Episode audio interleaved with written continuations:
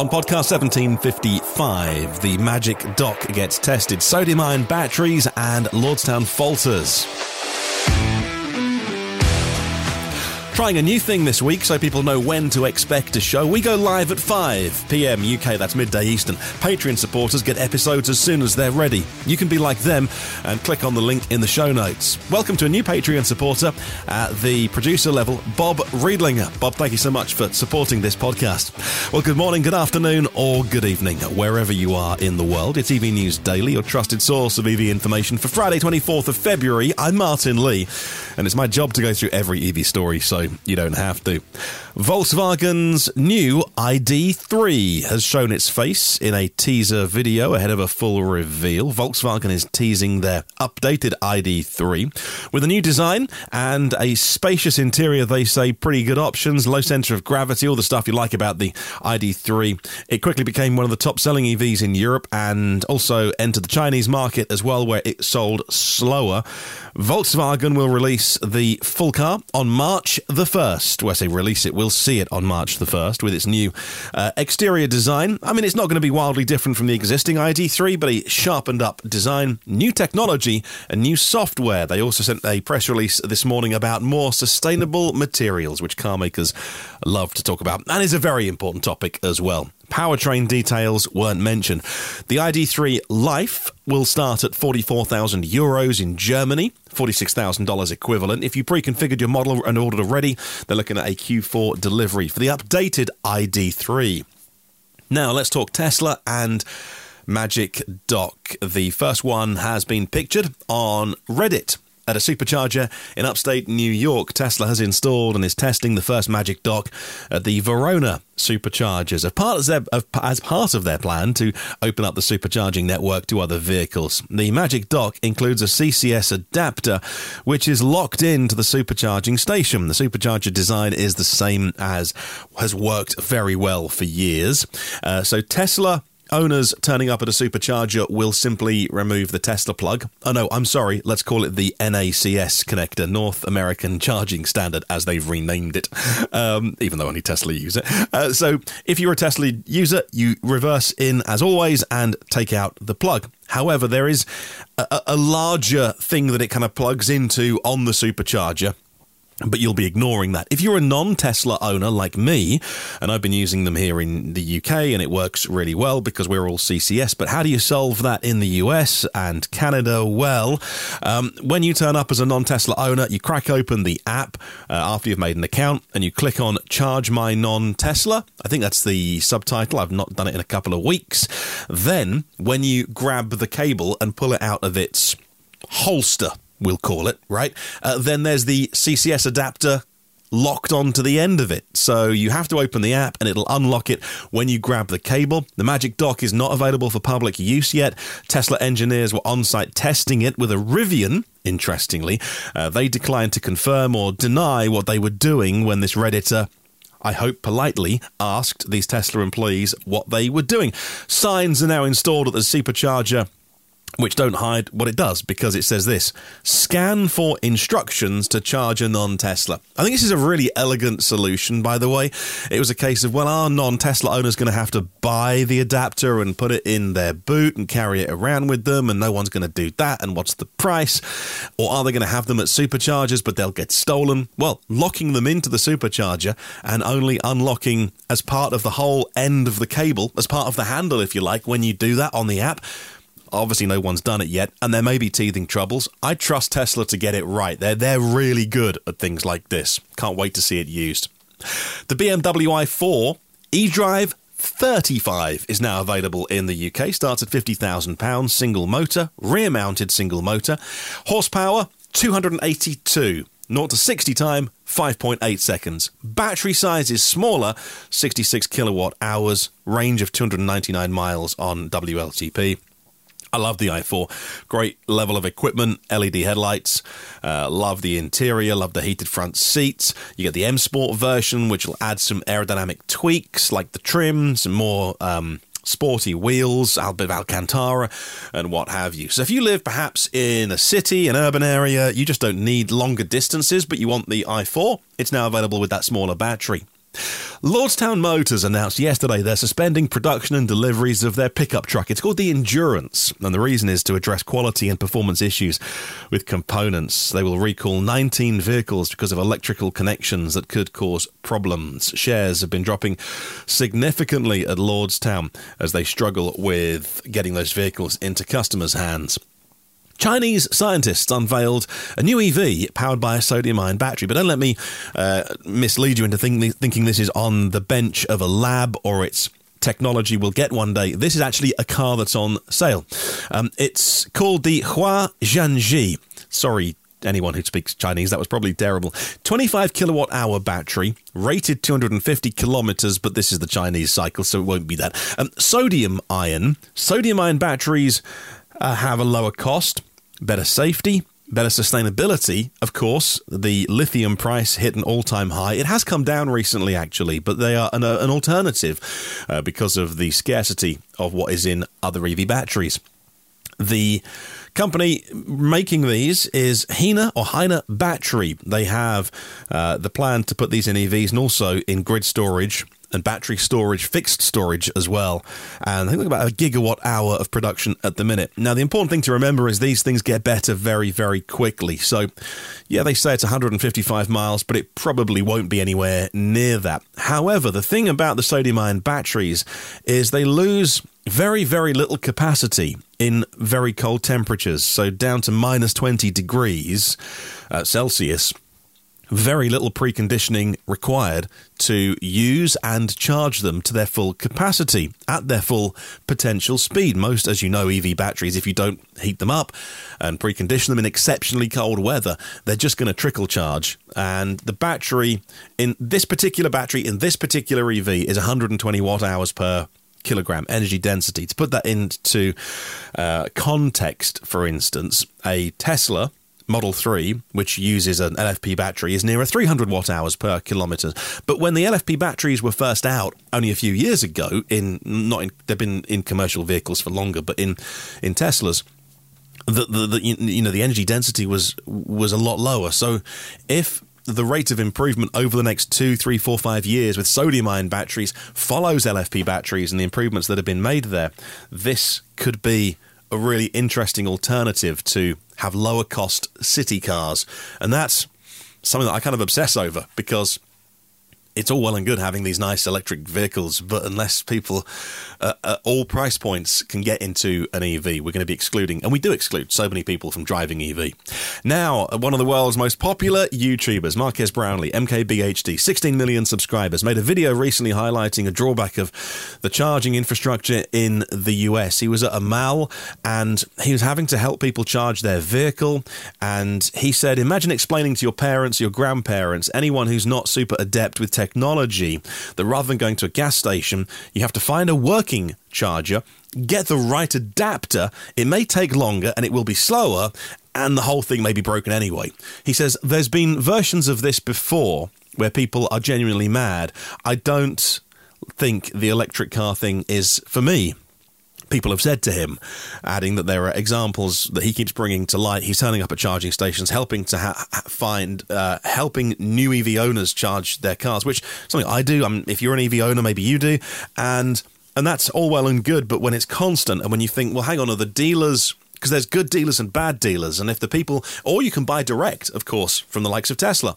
And so that's one of the jobs that I know people get down on dealers a fair bit, actually, but I've always bought my EVs from uh, from dealers, uh, almost not intentionally, but just because. And, and actually, the best ones, the ones that are really good, are ones that help people and not desperate to make a sale or you know get you into a car to meet their end of month target, but to get you into the right car. And yet you may pay a little bit more, but you get a warranty, etc. But one of the jobs that dealers can do, or motoring associations, or anyone, this podcast even it's everyone's job to educate people. And I, I see it all the time. And people have got their new EV, they turn up like, oh, what's CCS? What's CHAdeMO? And you think, hang on, like, you, you should know this. It's not your fault you don't, but it's someone's fault. Probably the person that sold you the car if they were doing their job to inform, educate, teach you, be a teacher, um, and be a guide not be someone who's got to hit their target and not care about you. So uh, that's interesting. Not great, obviously, for EVs when someone that popular is making such a critical video.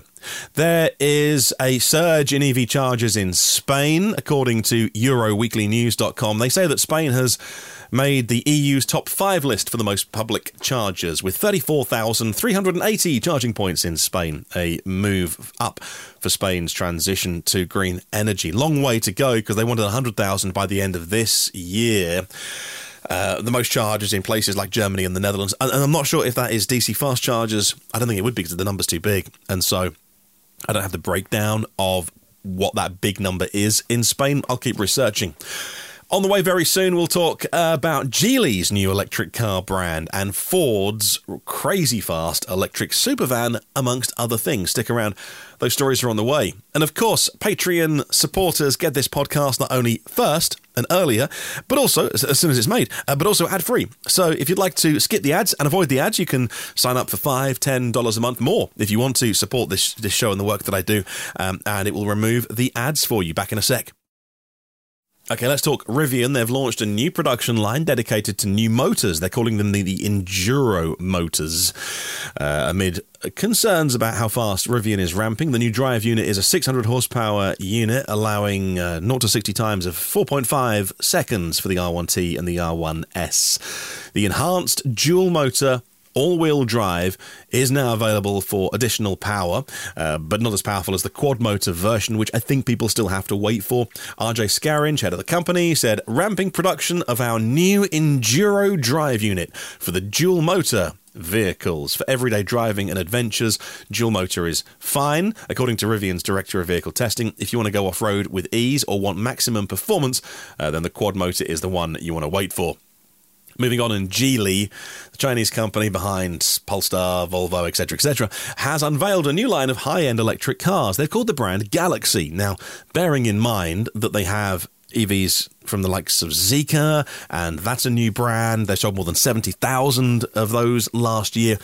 I wouldn't put anything past Geely. Really impressive the speed at which Chinese companies can operate and also scale. And they're planning a US IPO uh, for Zeekr later this year. Uh, Geely is the fourth largest car maker in China by market share, alongside the likes of BYD, SAIC, and Tesla. Ford has announced a all-new supervan, all electric, 2,000 horsepower.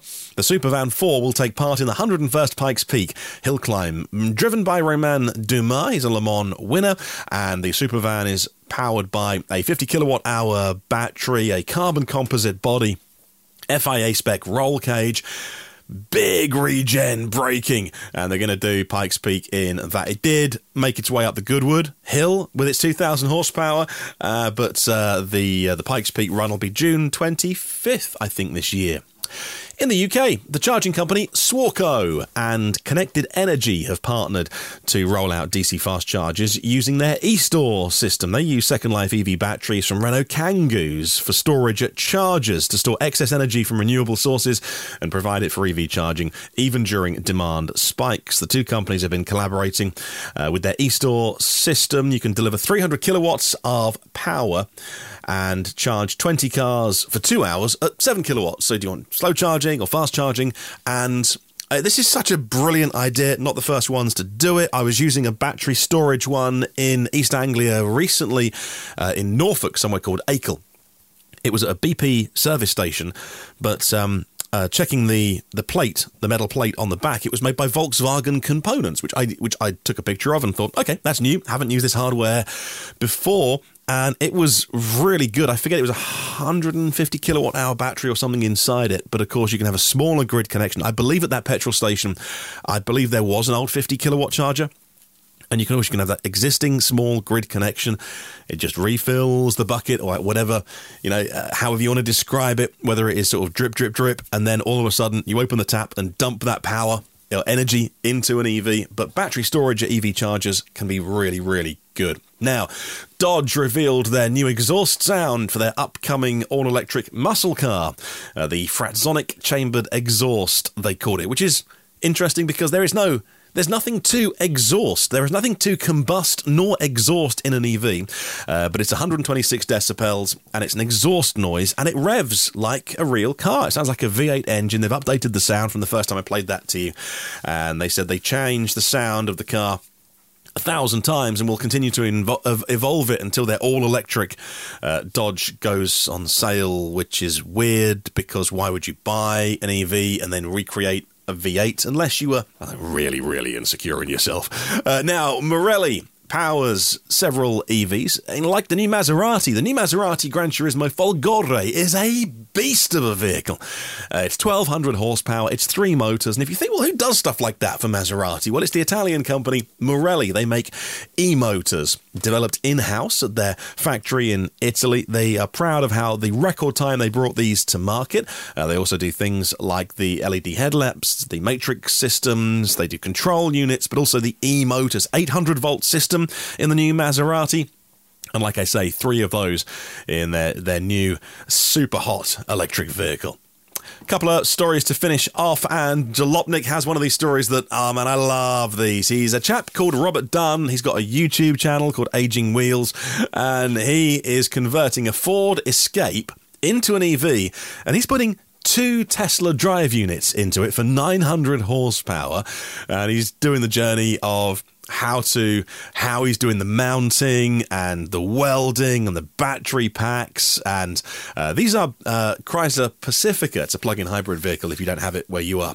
Uh, using the batteries from those and putting them into a Ford Escape. If you like those kind of videos those kind of channels I do. I can watch them kind of for hours really. They're people just documenting what they do in their hobbies but the good ones are really really good you know I love YouTube channels like that and finally Okay, this is a bit more serious, but I'll pop a link in the show notes if you, like me, sometimes like to, you know, increase your knowledge on things like this. A new study reveals catastrophic health impacts of combustion cars. This new study from Melbourne University reveals there could be more than 11,000 premature deaths in adults each year in Australia alone as a result of traffic pollution and petrol and diesel cars.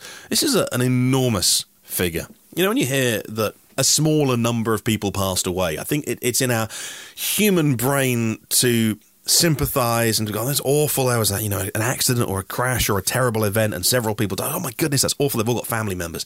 But when you hear 11,000 people prematurely die every year, the number becomes so big, I think our brain just shuts off and it just becomes this, this thing that's out there. And we can't make it real, but it is. In addition, combustion vehicles on Australia's roads alone, according to Melbourne University, uh, could be causing 12,000 cardiovascular hospitalizations, 66,000 asthma cases in Australia alone, and 7,000 hospitalizations because of respiratory illness. Various studies have found the same health impacts around the world. I tell you about them on this podcast all the time. They highlight the importance of moving away from petrol and diesel cars. So next time you're talking to someone that says, "Oh, I don't really know about electric vehicles, aren't they?" Little bit slow to charge. Oh, you're a greenie, are you? No, I'm none of those things, actually. I'm not particularly walking around trying to save the planet. I'm trying to save my neighbours and fellow human beings from the thing that no one has bothered to get upset about for 100 years, and that's petrol and diesel cars. Walking, cycling, public transport are all really important things, but I don't. On this podcast, people sometimes say to me, Look, I've been listening for years, and you don't really talk about things that we should be doing, which is why don't you take a walk to the shop when you just did that journey, or why don't you say? And I I don't uh, I I recognise that.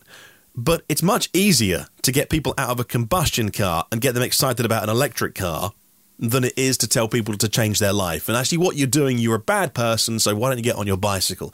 People resist that. So that's the reason. Anyway, uh, so I'll pop a link to that study in the show notes if you'd like to read more and find out more about that. Hey, thank you for listening. Thanks to our premium partners, Phil Roberts, Brad Crosby, Porsche of the Village in Cincinnati, Audi of Cincinnati East, and Volvo Cars of Cincinnati East. National Car Charging on the US mainland and Aloha Charge in Hawaii. Derek Riley has his EV Review Ireland YouTube channel. Richard is at rsev.co.uk. He buys and sells EVs in the UK. Thanks to Elect- uh, Octopus Electric Universe, been using it so much lately.